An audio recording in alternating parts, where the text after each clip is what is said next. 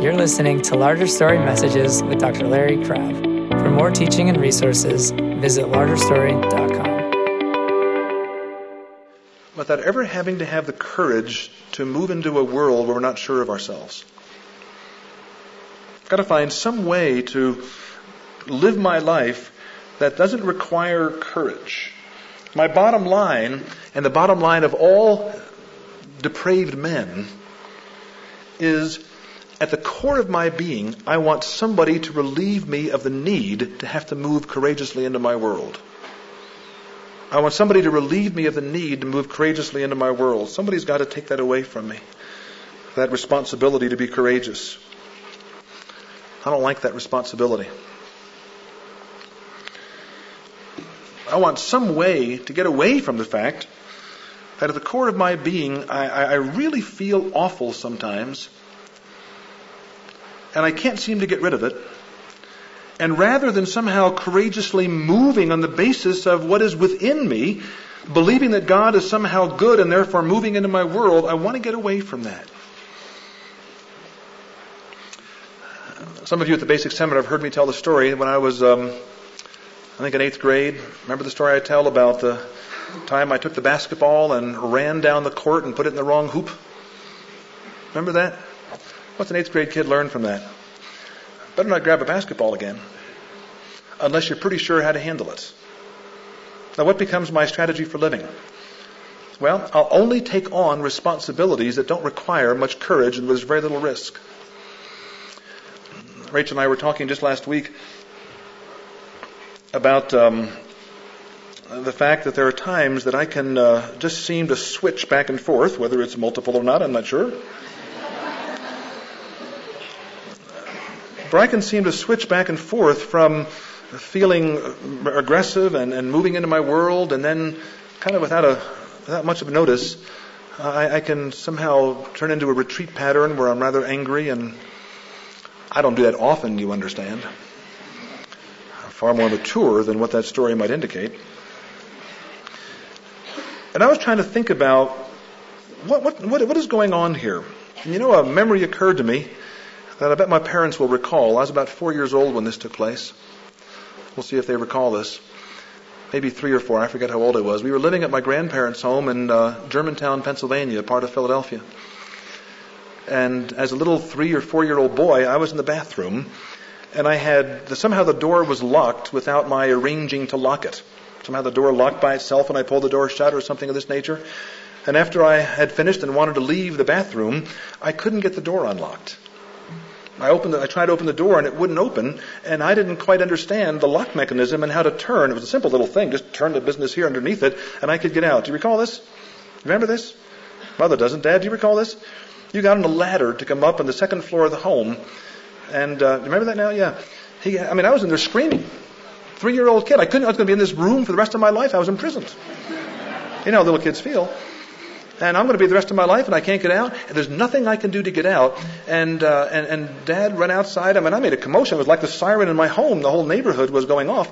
And and Dad went to the garage and he got a ladder and he put it up against the it was the second floor of the home. Put a ladder up to come up to the window and was able to kind of push open the window. And and just at that time, as he was coming into the window, I was fiddling with the thing and I turned it and it opened. How would you guess I felt? Pretty, pretty strong? I can handle things pretty well. Is there not something inside of me which, maybe from an event like that, might be a symbol, not a cause, but a symbol of don't put me in a position where I'm going to have to figure out how to get out of this door. Don't put me in that kind of a position. I'd rather have someone else take care of me without disrespecting me. I wonder if that's there within me. I wonder if I'm somehow saying, I don't want to have to be responsible for certain things. About a year ago, the central prayer that I began being consumed with for myself is, Lord, would you release a little more of me? There are a lot of things I just don't want to tackle. A lot of times that something comes up and I just want to back off. I don't want to fiddle with the lock because I'm going to make a fool out of myself. And rather than courageously moving into my world, there's some mood of kind of backing away within me that, that is my mechanism for survival. I don't want to have to be all that God calls me to be as a man. You don't want to have to be all God calls you to be as a man or as a woman. I'll make it. But God, you're no help. And you people go to help me, but you're not, so you're no good. Well, I know you're kind of good, but you're not good enough, and the Dickens with you. You can't deal with me at the core of my being. I'm totally alone, so I hate you. Well, it must be my fault. I know I'm wrong. I'm so immature. I can't handle things. Oh, for goodness sakes, how do I make it? I'll find some way. I'll pretend I don't care. I'll kill my longings. I won't take any risks at all. I won't do anything that maybe I'll make a fool out of myself at. And I will, the last element in my efforts to make it, I will find resources within me that will give me something from you without involving significant risk. I'm going to find resources within me. I'm going to find something I have within me that when I use it, life seems to work. Maybe a sense of humor. Maybe a tough, delinquent spirit as a 13 year old kid from a bad background. I'm going to find some resources within me that when I use them will get something to work. And that becomes that becomes my style of relating. I'm going to survive in some form. And that effort to survive becomes my style of relating. I'm going to now approach my life in a particular way. Let me define style of relating for you very, very simply. What does it mean when we talk about identify a person's style of relating? Two parts to it, very simply, and with this we'll break.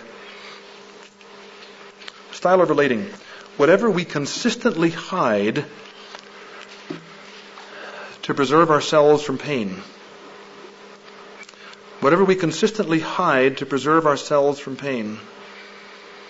The second element, whatever we consistently present to get something of what we hope will satisfy.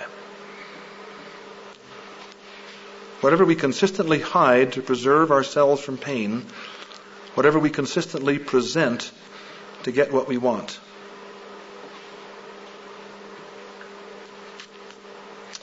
Now the question becomes, as you listen to Ken and Joan interact, you listen to their presenting problem, does this fallen structure begin to give you some tools with which to listen? Does it begin to give you something to expose, something to make known, something that needs to be disrupted? You want to topple that whole system. Now, you see, if you start on the outside and just at a behavioral level try to improve a person's style of relating, you're not getting down to the core. If all you do is take care of self-hatred with lots of affirmation, you're not getting down to the core. If all you do is explore deep dynamics in terms of how a needy child comes to a parent and ends up getting hated by that parent, and the child now feels a profound rage to them, if all you do is interpret deep dynamics, you're not getting down to the core something very basic needs to be disrupted in each of us before meaningful change can take place. I'll develop that further after a little break. Let's break. Pardon? Yeah, the root problem is a failure to believe that God is good. And I just, I'm just hoping as we talk about that, as you hear that said in a variety of ways, that you, you don't write that off as a simplistic kind of a nice bunch of religious rhetoric to me it seems to be a whole lot more important than that.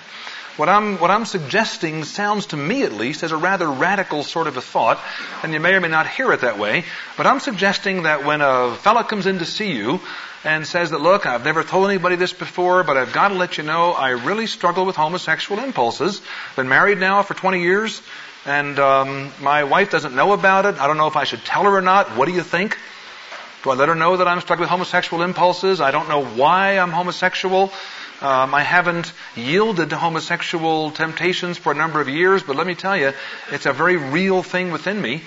Um, we were in Germany last summer, sometime, was the last summer I think it was, and uh, did, a, did, a, did a conference for OCS, the Overseas Christian Servicemen's Centers. And one of the missionaries who works with American servicemen uh, in, in Germany said to me, the field director in this particular part came to me in tears. And, and he, they were angry tears. What he was saying was, I'm working with five servicemen now, five guys that are in their early 20s, all of whom are Christians, they love the Lord, they're serious about their faith, uh, but each one of them struggles with homosexual desires, and they have begged God to get rid of their homosexual desires. And he said to me, Do you know what it's like? And I don't, and he didn't either, but he said, Try to visualize what it's like for these guys every night to go to their barracks, to go into the community showers, and to struggle with lust. And to pray to God, God, will you give me some victory over this thing? And a lot of these guys, because they love the Lord and they're doing their best, they're exercising self-discipline, they're trying very hard, spending time in the Word, they're doing all the kind of things which they know to do in the hopes that somehow this will give them the power to resist the homosexual impulses. And meanwhile, they're consumed by it. Now, what are you going to do with that kind of, as Dan put it, the dark side of desire? What are you going to do with that kind of thing? Do you really believe that the problem is that the desires are not strong enough? That's what Dan said. You believe that there are some desires that are deeper than whatever the homosexual desires might be, that somehow have been killed off, that need to be resurrected? And that if all you do is somehow try to encourage these guys to be involved in accountability groups and encourage these guys to, to spend more time in the Word and to trust God in prayer, as this missionary was talking to me, he said, That's all I know to do with these guys, and I'm just getting so frustrated. And I think my next sentence to him was along these lines, and pretty ticked off at God. And he said, Yeah. Because these are sincere Christian men who are struggling terribly with these horribly perverted desires, and it's just eating them alive, and I don't know how to help them. Now, what do you tell that missionary guy in dealing with his with his counselees, with these servicemen?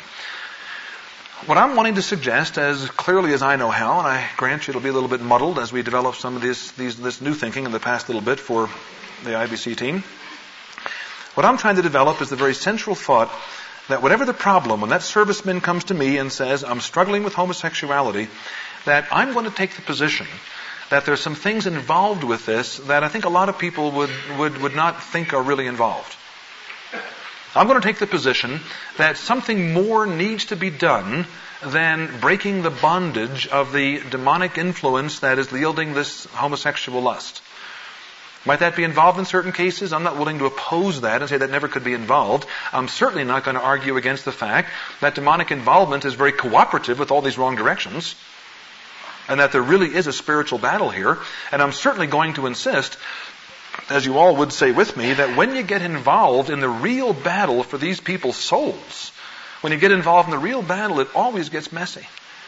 There's nothing clean, nothing simple about it. You get down to real tough stuff. But what's the tough stuff you get down to? I think it's more than just somehow a, a direct confrontation with a demonic power that is yielding this uncontrollable lust. Something far more is going on than that. Something far more is going on than just the requirement for self-discipline. Something far more is going on than just some need for affirmation because this gentleman has a history of a dysfunctional background. The shame is very deep and he's, he's found some addictive disorder that somehow relieves the pain and satisfies the longing and gives him a, uh, some good feelings inside and that somehow we need to affirm him so this is no longer required, fill him up so he no longer has to be filled illegitimately. That's not the model that we suggest at all. We don't think it's going to get to it. Nor do we think the model, now listen to this point, nor do we think what's going to get to it is to interpret all the dynamics beneath the surface of this guy. What I want to do is spend the next few minutes giving you an illustration of why I think that the root of that serviceman's problem really is a failure to believe that God is good. I want to just kind of go through that little circle chart that I gave you and just give you a little sample understanding of how I think presenting problems, whether it's homosexuality, whatever it might be, how presenting problems really grow out of that four, uh, that circle structure starting with I hate God, I, I need you, I hate you, I hate me, but I will survive, I'll find a way to relate, and the result of all those things coming out becomes homosexuality in particular cases. Let me just trace for you how I think that, how I think that works. See if this kind of makes sense to you. To substantiate our point, that you're not really dealing with the issues of the soul until you get down to the person's core dynamic with God. So much counseling never gets to the vertical dimension, other than in some sort of superficial way. So much counseling never gets to the vertical dimension of your relationship with God, other than in some kind of a superficial way. We think there's a tremendous battle that develops out of the initial contention, the initial suspicion that God is not very good. Here's a young boy that comes into the world. This is now your client, the 22 year old American GI, and you're the missionary involved in helping this kid who's a Christian deal with the homosexual impulses that he feels. And by the way, as you get involved in this battle, don't expect, at least not normally, real instant victory. You got a long term struggle on your hands. You got a structure on your hands that when we talk about disrupting the structure and tearing it down, that's not something that kind of gets done. You know, in 10 sessions you've disrupted, then the next 10 you build up and boom, everything's fine. You all know better than that, obviously, that this is going to be a long-term problem. This guy might be struggling with this 20 years from now at some level. But is there some movement that you can make in this guy's life to provide him with some significant joy in his manhood? Can you help him realize that the root of dealing with his addiction to homosexuality is not simply to overcome the homosexuality, but somehow to release his manhood as he relates to others in a way that he cannot release unless he believes God is good? Does all that kind of thinking make sense to you? Let me see if I can develop it for you a little bit. Here, this 22 year old serviceman comes to you as homosexual. What are you going to do? Here's how I suggest you think. This isn't what you do maybe initially, but here's how you think. The first thing a counselor must do is think in certain categories. What I'm giving you tonight is a fallen structure that I think yields certain categories for thinking. I'm going to make the assumption that this 22 year old man is someone who was designed to move into his world with courage. I'm going to make the assumption that he's a unique individual who is depraved, who came into the world with a suspicion that God is not terribly good. He came into the world, therefore, basically with no natural inclination to trust the Lord. Nobody trusts the Lord naturally. There's no one who trusts the Lord, not even one, the Bible says. No one seeks after God, and yet we're all told to seek after God earnestly, but nobody does it naturally. So here's somebody who's not seeking after God, but although he's not seeking after God, the only one who really could release his manhood and affirm his dignity and satisfy his longings and give him the hope of what's yet to come in the next world, Although the only one that can do all that is God, he basically, as a natural being, there's something in his blood, in his spiritual blood, if you will, the virus from Adam, that looks at God and says, No, I, I don't believe you're good enough to handle this one. I better turn over here. And this is a little baby. Now that's not being put in verbal words, obviously, but that's the flow of his energy. He now turns to his world and he says, someone needs to do for me what, what, what, what, what needs to be done. I know that what I, what, what is true about me can only be satisfied in the context of relationship. I've given up on him. That's a given. He's not good. Let me turn to you. And, and what are you going to do for me? I need you. Come through for me. I long to be released as a man. I long to know that I can move into my world as a man. I can be a man of courage. I can know what to do when things are tough when I feel totally lost, there still is some resource within me that can move. I long to know all that. Dad, will you affirm that? Dad, will you help release it? Mother, will you, will you treat me in certain ways that get all that taken care of? I want to know I'm a self. I want to know I'm a man. Will you do all that for me? You're irrelevant, so you do it for me. All right, that's the little boy coming into the world. That's your 22 year old serviceman sitting in front of you. Now, his background is going to be a little bit different than mine. I don't happen to struggle with homosexuality. You may or you may not. The backgrounds are going to be different. Are going to be different. Why do some people struggle with it and some other people don't?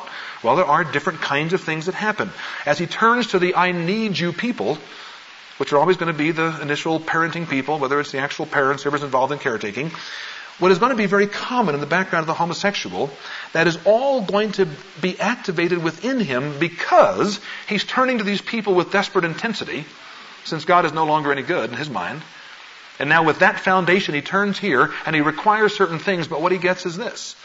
And this is in pattern form. There'll be a lot of variety to this, but it's something like this.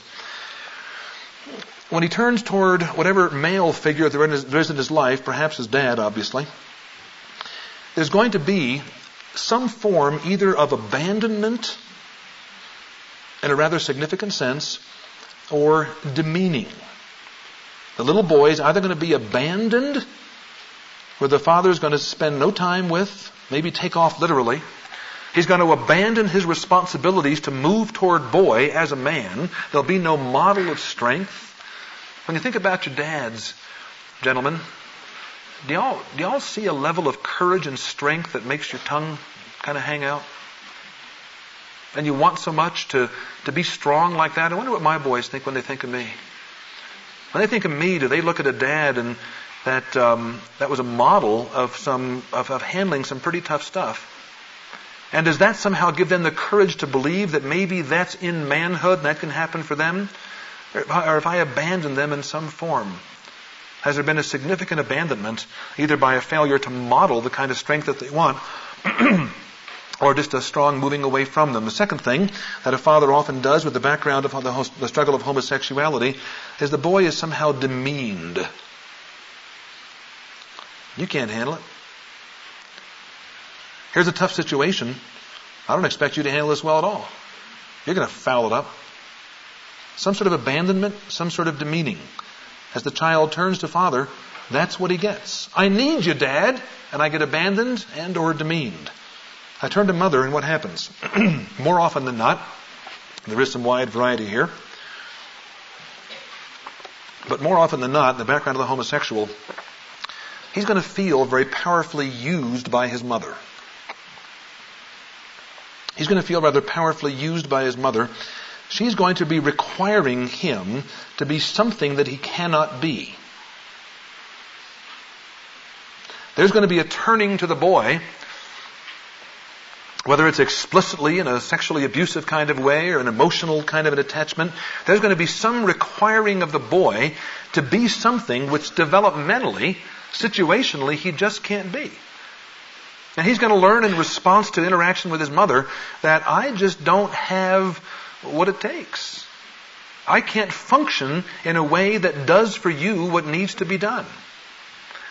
The other thing the mother might often do in the background of the homosexual is to enjoy tender parts of that boy without any level of deep respect for his maleness, an enjoyment of his tenderness, an enjoyment of his sensitivity, of his softness, of his kindness, without any deep respect. Mother's going to be depending on the child's tenderness to give something for her soul, and he's going to be feeling very illegitimately enjoyed in a very perverted kind of way, and wonder why is it that that part of me which I intuitively sense is there as a man, nobody seems to respect or to want or to value or to believe in.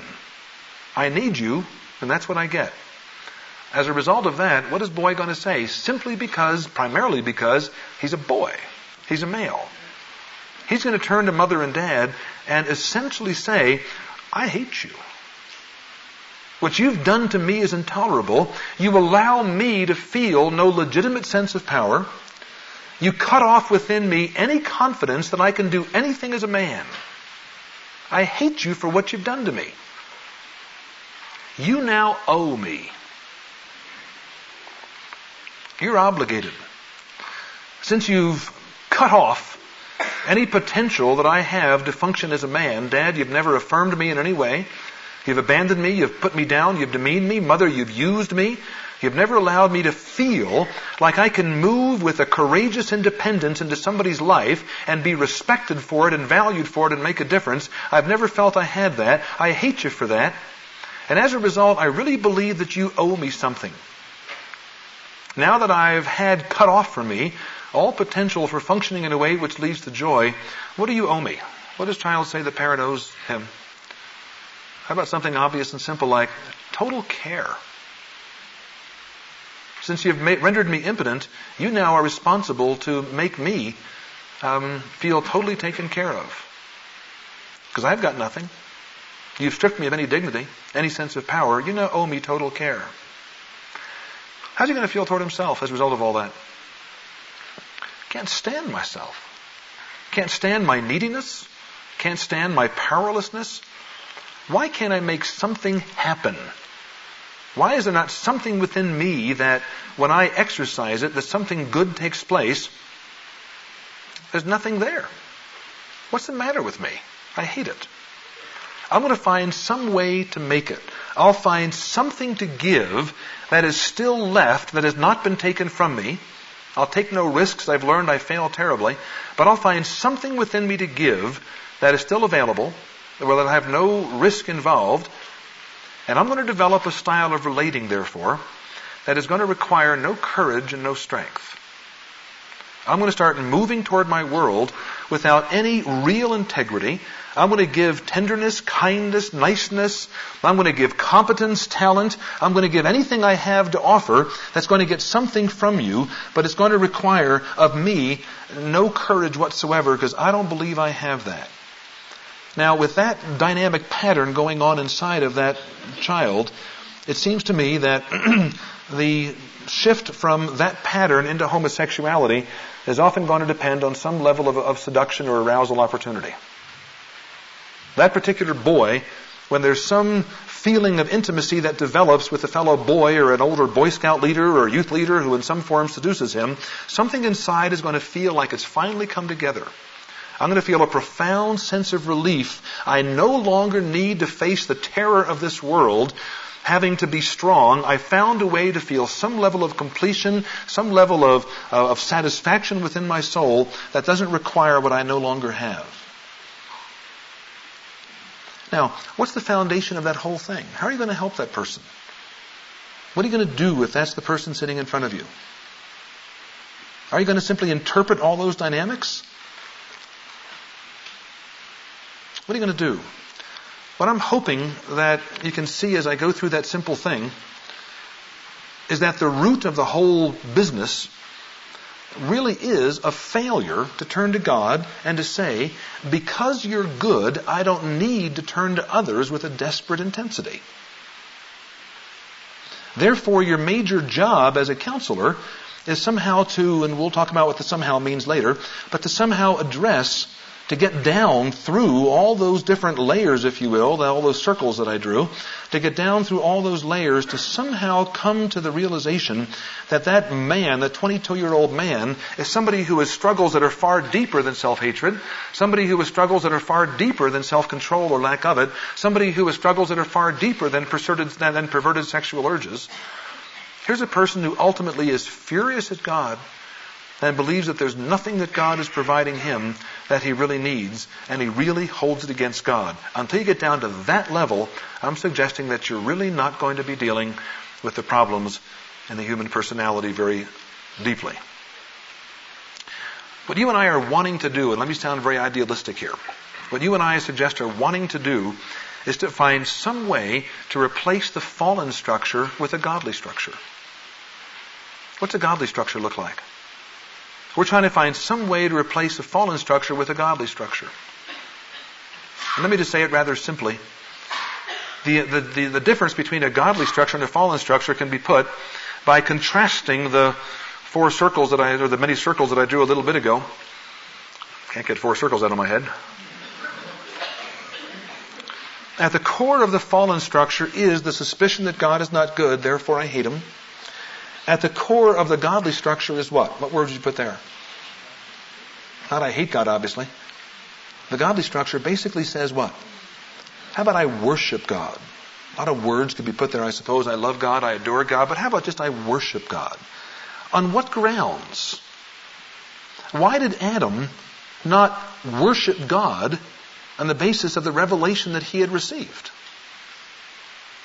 There was a dimension about God's character, I argued this morning, that was not made known, which when is made known, worship is the inevitable result. I worship God. Worship God for what? Ultimately, bottom line, for the kind of God He is as revealed in His grace, and I'll never know that until I understand what His grace has to overcome for Him to get to have a relationship with me. In other words, there's going to have to be a focus not on the fact that I've been let down, not on the fact that I've been victimized, but there's going to have to be a focus on the fact that I've blown it, I've affronted him, I've come to him and said, You're not enough, I'm going to make it on my own, I've rebelled against you, and after having done all that, you still pursue me. On the basis of that, I worship you. You'll never help, help a person to replace I hate you with I worship you until the notion of sin is understood as a far more significant problem than the issue of shame or woundedness. I hate God changes to I worship God. And obviously, by the way, this rather this is too obvious to say, but let me say it anyhow. That um, we're not talking about shifting from the fallen structure to the godly structure. We're talking about a long process. We're talking about a process that defines what sanctification is all about. We're talking about a process that when it's complete, we're glorified. The struggle continues in my life. The struggle continues in your life. But I want to be moving more and more toward this. I hate God. I worship God. I need you to what? No longer do I need you in that desperate intensity kind of a way, but rather than that, what would be the, the godly structure? What would we put there? A lot of good words could be done. I I want you. That could I reach out to you in level of ministry. That could be even a little higher level perhaps. But I think I'd be willing to say that there's something in me that really does long for the kind of involvement from you that, that when you give it to me is just wonderful. Nothing's wrong with that. Nothing's wrong with Ken wanting to kiss his wife and having his wife turn and kiss him back. Nothing's wrong with him enjoying that. Nothing's wrong with my turning to my wife and when she enjoys me feeling good about that. That's not unmanly. That's just kind of normal. That's kind of the fun of having a good marriage. Kind of the fun of having a good friend. I, I do want you. There's something in me that longs to get a certain response from you, but in a very fundamental level, I don't need you. Therefore, I'm intact, with or without your input to me. A godly structure is saying what Paul said in Philippians 4. I'm very grateful, Philippians, for what you've done for me now that I'm in jail. But let me be very clear. If you didn't give it to me, I'd have been alright because I'm content with whatever God brings into my life. I don't desperately, fanatically need you. I certainly long for certain things from you. And when it comes, I find it to be a very wonderful experience. But I don't need you. I want you, care about you, I'm for you, but I don't need you. As a result of being able to say, I want you versus I need you, then you can shift from saying I hate you to, to something very different. and here's a word that'll sound so idealistic to those of you who are involved in some difficult marriages and difficult relationships. What does it mean to accept one another as God, for Christ's sake, accepts us? How many of you get mad at your clients? A couple hands go up, sure. Yeah, all of you do at times, don't you? I do. What does it mean to accept somebody? I would suggest it really is impossible to meaningfully accept another human being so long as you're not sure God is very good. As long as I'm not sure that God really is there for me the way I need Him to be there for me, that He really is good in the richest sense of that word, there's no way that I can accept you unless you meet certain criteria. And when you respond to me in ways that I don't like, I just don't accept you. I can pretend I do. I can, I can say nice things. I can mouth words. But haven't you all been in a situation where you're just so mad as hops at somebody and you just try to say such nice things and it just comes out so hollow? You really don't accept them at all. How do you get from, I, I really don't accept you, I hate you, to a very meaningful version of, I really do accept you? With all your foibles, with all the ways you hurt me, yeah, you hurt me bad, and I'm going to love you in a way that's going to be tough for both of us, maybe. I'm not going to sit here and just play dead. Because I'm not dead anymore. As a matter of fact, I'm more aware than ever of how much I long for certain things. I'm far more alive. And therefore my pain is all the greater because I'm no longer killing my longings. I know how much I want what I don't have, but I have God ultimately, so I'm intact. And when you don't give me what I want, it really is tough. And when you hurt me that way and you step on my toe, I'm going to say ouch real loud. I'm no longer going to be embarrassed to say ouch. But you're going to sense that I'm still somehow for you. I'm not requiring something different from you. Every time I require something of you, you hate me for it. Whether you're my son or my wife or my husband, I accept you, says the godly structure, in place of I hate you. And now from I hate me, how'd you replace that? If the fallen structure says I hate me in a very defensive kind of a way, and the core of the I hate me really is a rage towards somebody else. Now that I'm worshiping God, I'm wanting you and caring about you, accepting you, what is my attitude toward me? A lot of words might fit there. What would, did you choose? In a godly structure. What's your fundamental attitude toward yourself? Heard a word over here? All right, respect for myself. I think I could buy into that as a good word. Other kind of words. Pardon? Self acceptance, that I accept myself. I think those things are kind of there. My own thinking, they're not, they're not central. I think they're important. I don't want to demean them. I think they're good answers, but that's not what I would say is central. And maybe I'm wrong in my thought here, but let's think about it together for a few minutes. Kind of a humble joy. What do you mean by humble?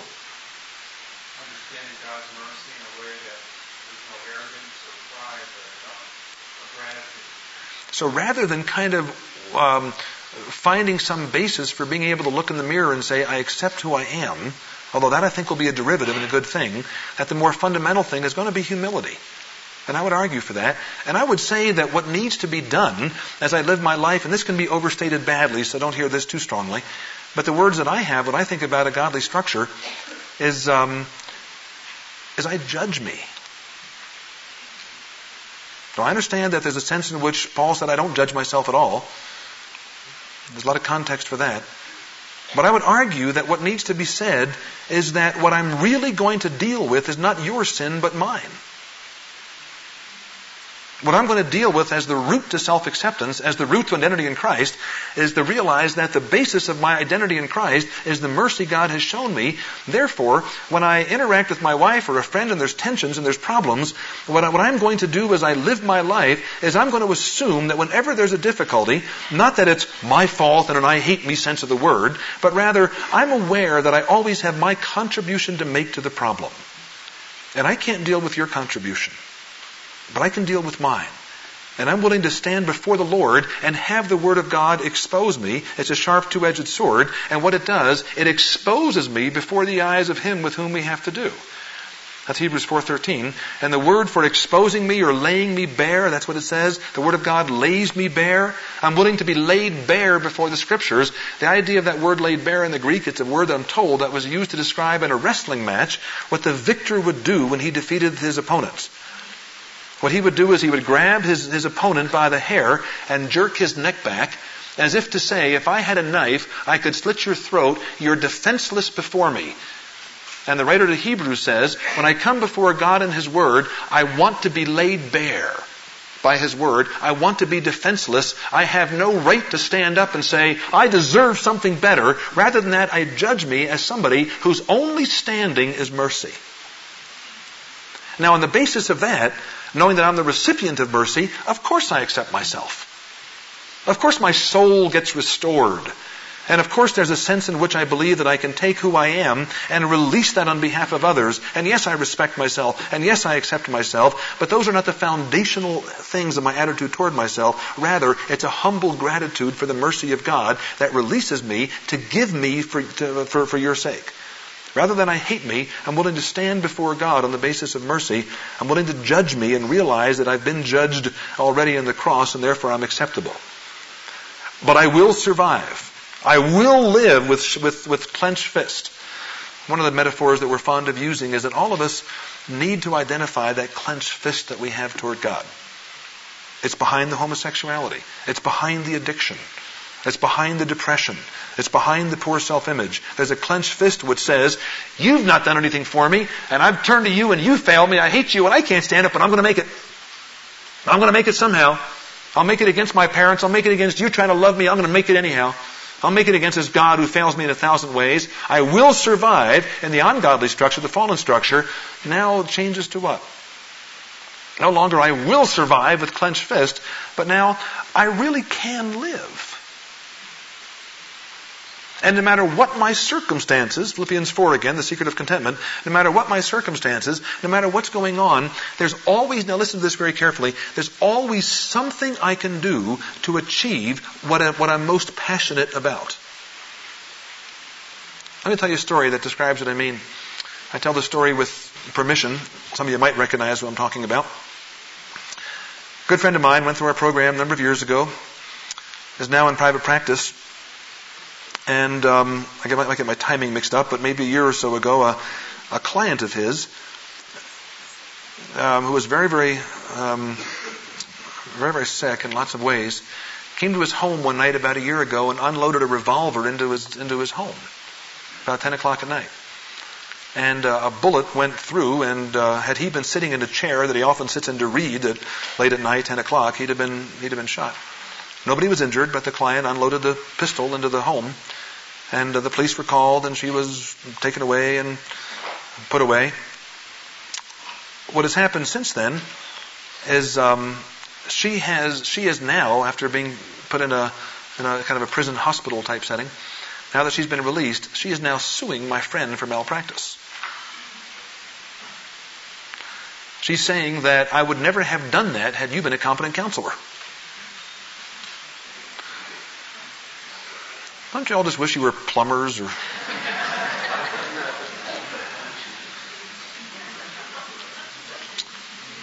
He's basically in the middle of that right now, and a month or so ago I was with him. We had a two hour lunch that I found terribly encouraging because um, in the middle of what is the biggest struggle of his adult life, I mean, he doesn't know what's going to happen here. In our crazy court system, you just don't know. And he's, he's struggling. And he's hurting pretty bad over it. And he said to me, he said over lunch a month ago, he said, Larry, I've just tried to figure out what is to be my attitude toward the struggle of life? I find myself looking at God and saying, What have I done to deserve this? What's going on with me here? You know, have I done something wrong? Why are you letting this happen to me? Don't you care? And he says, I, I know that theologically he's good and the cross and all that, but doggone it, it doesn't seem to get into me right at the moment. And I'm struggling with it. I'm trying to figure out what is, what is behind all this suffering. And he said, the first thought that occurs to me is that suffering is inevitable in a fallen world. And when that thought occurs to me, I say to myself, it's true, but there's no power to it. Doesn't help much. Well, we all suffer. Bad things happen. People get cancer in a fallen world. Planes crash in a fallen world. I find very little comfort in saying that. It's true. I don't argue with it, but we're out of the garden. What can you expect? Build your city. Do it. Do what you can. Second thing he said was this that um, that I know that somehow the tribulations that are coming into my life can do something to mature me. Is that still thrilling you? You, know, you finally say, God, I think I'm satisfied with my maturity. I don't want any more. I'm content, you know, and not much, but I'm saved. I'm going to heaven, so let me just kind of coast until I get there. Turn off the heat of your love. Lewis said, God, couldn't you cut down your relentless love? That's always out to make me more like you. I'm satisfied with where I am if it means more pain to change.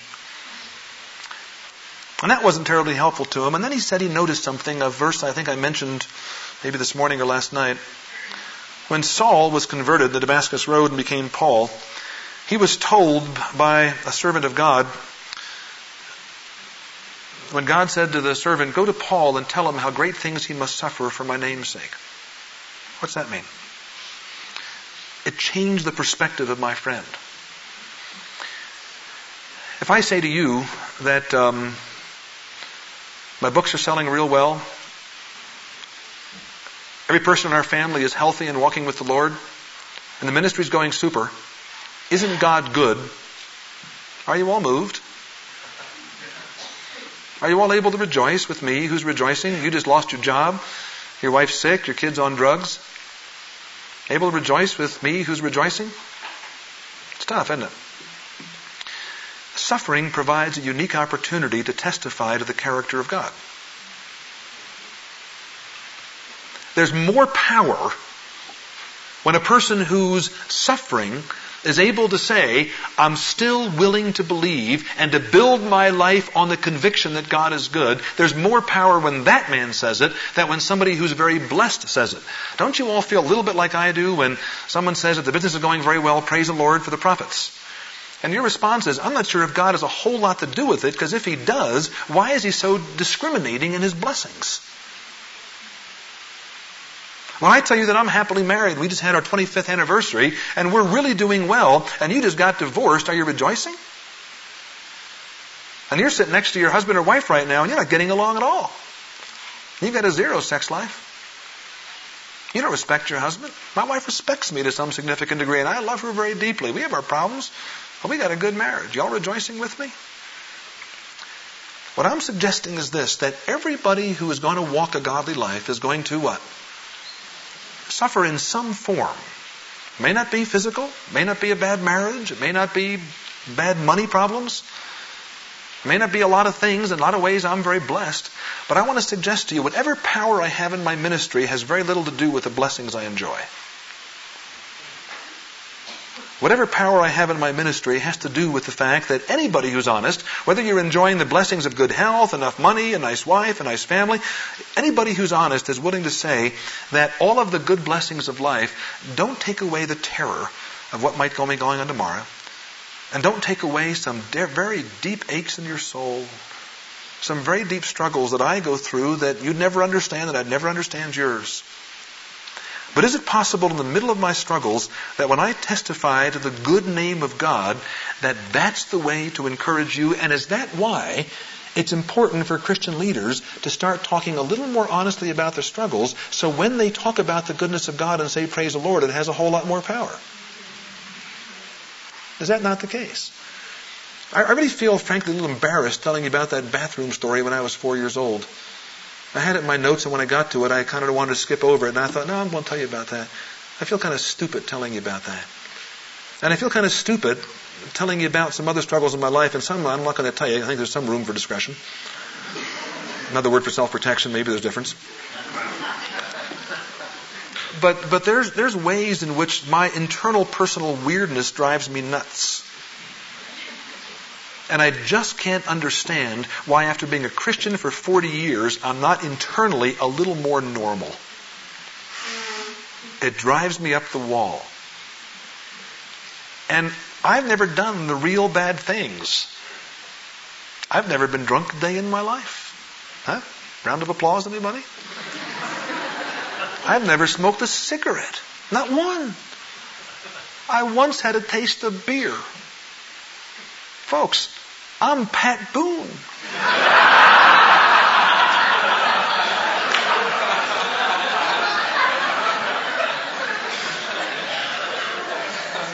Dan is Frank Zappa.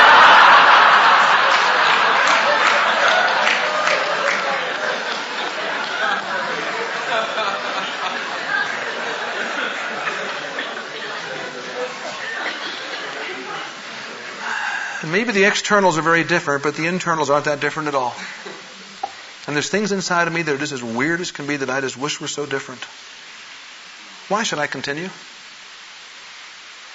Do y'all feel like I have to quit every day? Oh, come on. Where's the abundant life? Isn't there victory in Jesus? Come on. You're more than conquerors, aren't you? Shape up. Maybe the basis for continuing really is that God is good. And maybe in the middle of honestly faced struggle, the decision to continue and to actually be nice to someone and to continue on in the ministry really reflects a commitment that God is good. And maybe when you see me, when I see you struggle, and I still see you remain faithful, then maybe I begin to get encouraged by the fact that there is a little more data that God really is good. I came away from my time with my friend who's being sued as he said to me, Larry, i am actually getting excited about the fact that in the middle of the struggle I'm going through, and my wife knows the struggle I'm going through, that I can actually still come home at night and be kind to her because I really believe God is good. When he said that, something inside of me said, I'd like to live a little better life. He gave me a little bit of evidence, and folks, I see precious little of it. Look around the world. Give me the evidence that God is good. Tell me all the wonderful stories about how you were raised that prove that God is good. Tell me all the great things that are happening in all of our lives that prove to me that God is good. But show me somebody who's suffering, who's faithful. Somebody who's honest about their suffering, who enters into their pain, who says, I'm hurting so badly because I long for what is not there. I really am a woman and I wish this relationship were going better. I'm dying inside in so many ways and I wake up in the middle of the night and I scream for hours and yet I'm not trying to get rid of that pain. I'd love to, but I know someday the pain's going to go away and in the meantime, I really believe in the middle of all this, God is somehow good and I'm going to stick with Him. That has some power for me. That helps me change from a fallen structure to a godly structure. When my parents got the news that Bill was killed, Dad told me he went out into the backyard and he screamed at God for 10 minutes. And then he said this when God didn't repent, he decided he had one choice, but that's, that's to trust him. Is God good when the plane goes down? Doesn't look it. Rather than saying, I will survive. No matter what's going on, I can live. Now, define life. No matter what's going on, tell me how bad your wife is. Tell me the struggles with physical illness that you have. Tell me about your lawsuits. And if my response is to say, well, just trust the Lord, then I'm just an insensitive idiot. But if my response is to weep with you and say, I've got different kinds of struggles, but I hurt too, let's cry together. And then in the middle of that, somehow you're able to say to me, but I can still live. And I'm going to say, well, what kind of life do you have married to her?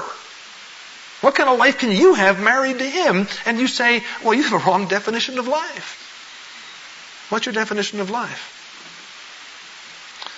Don't turn to it, but in 1 Timothy 2.10, or 1, 1.10, I forget where it is in the Bible here, so I can't tell you. I think it's in 1 Timothy 1.10, where Paul says that, um, that life which has been hidden has now been brought to light in Christ Jesus. Eternal life, real life, true life, which, which up until this age has been hidden, has now been brought to light by Christ Jesus. What's life? Well, Jesus defined life when he said what? This is eternal life that that you may be able to enjoy your husband. This is eternal life. Of course you long to enjoy your husband, and you ought to long for that, and you ought to hurt terribly if you can't. But some of you can't enjoy your husbands because you haven't got enjoyable husbands. Don't feel guilty about that. How can you enjoy an unenjoyable husband? You got unenjoyable kids. How can you enjoy them? You can't. They're awful.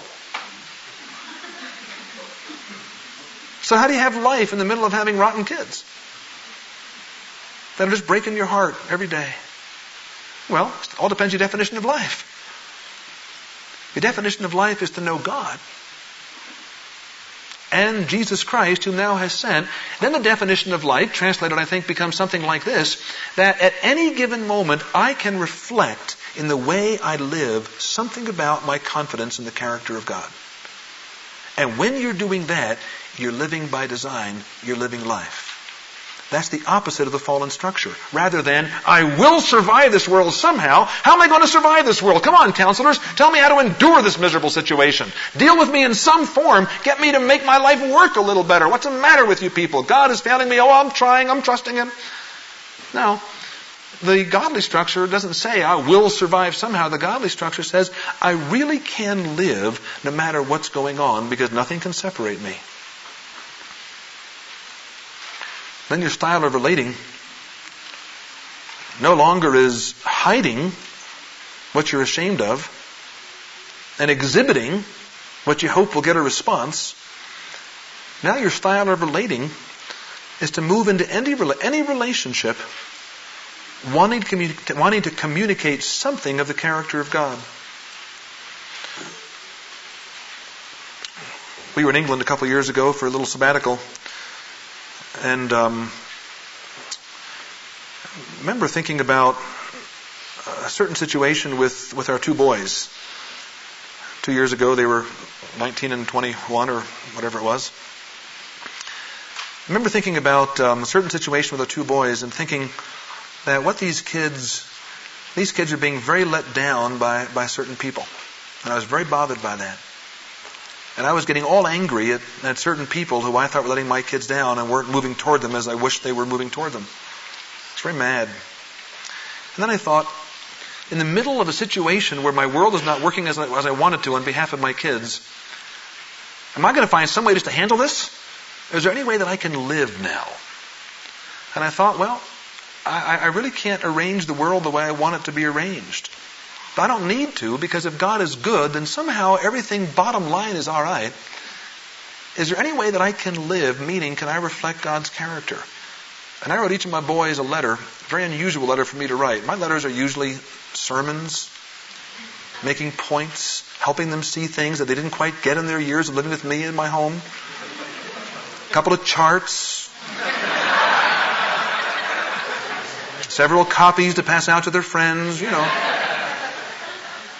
This letter, I remember writing each of them just about a, a, two or three sentence letter. I can't recall the exact words, but dear Ken, dear Kep, just sitting here thinking about you, just tell you, whoever you are, I accept you a bunch, love you a whole bunch, love Pop. That's all I wrote. And each of them has said to me since then, they've never received a more important letter from me in their lives. I thought I'd preached some pretty good sermons. You see, whatever's happening, I can live, and therefore my style of relating must be to reflect the character of God.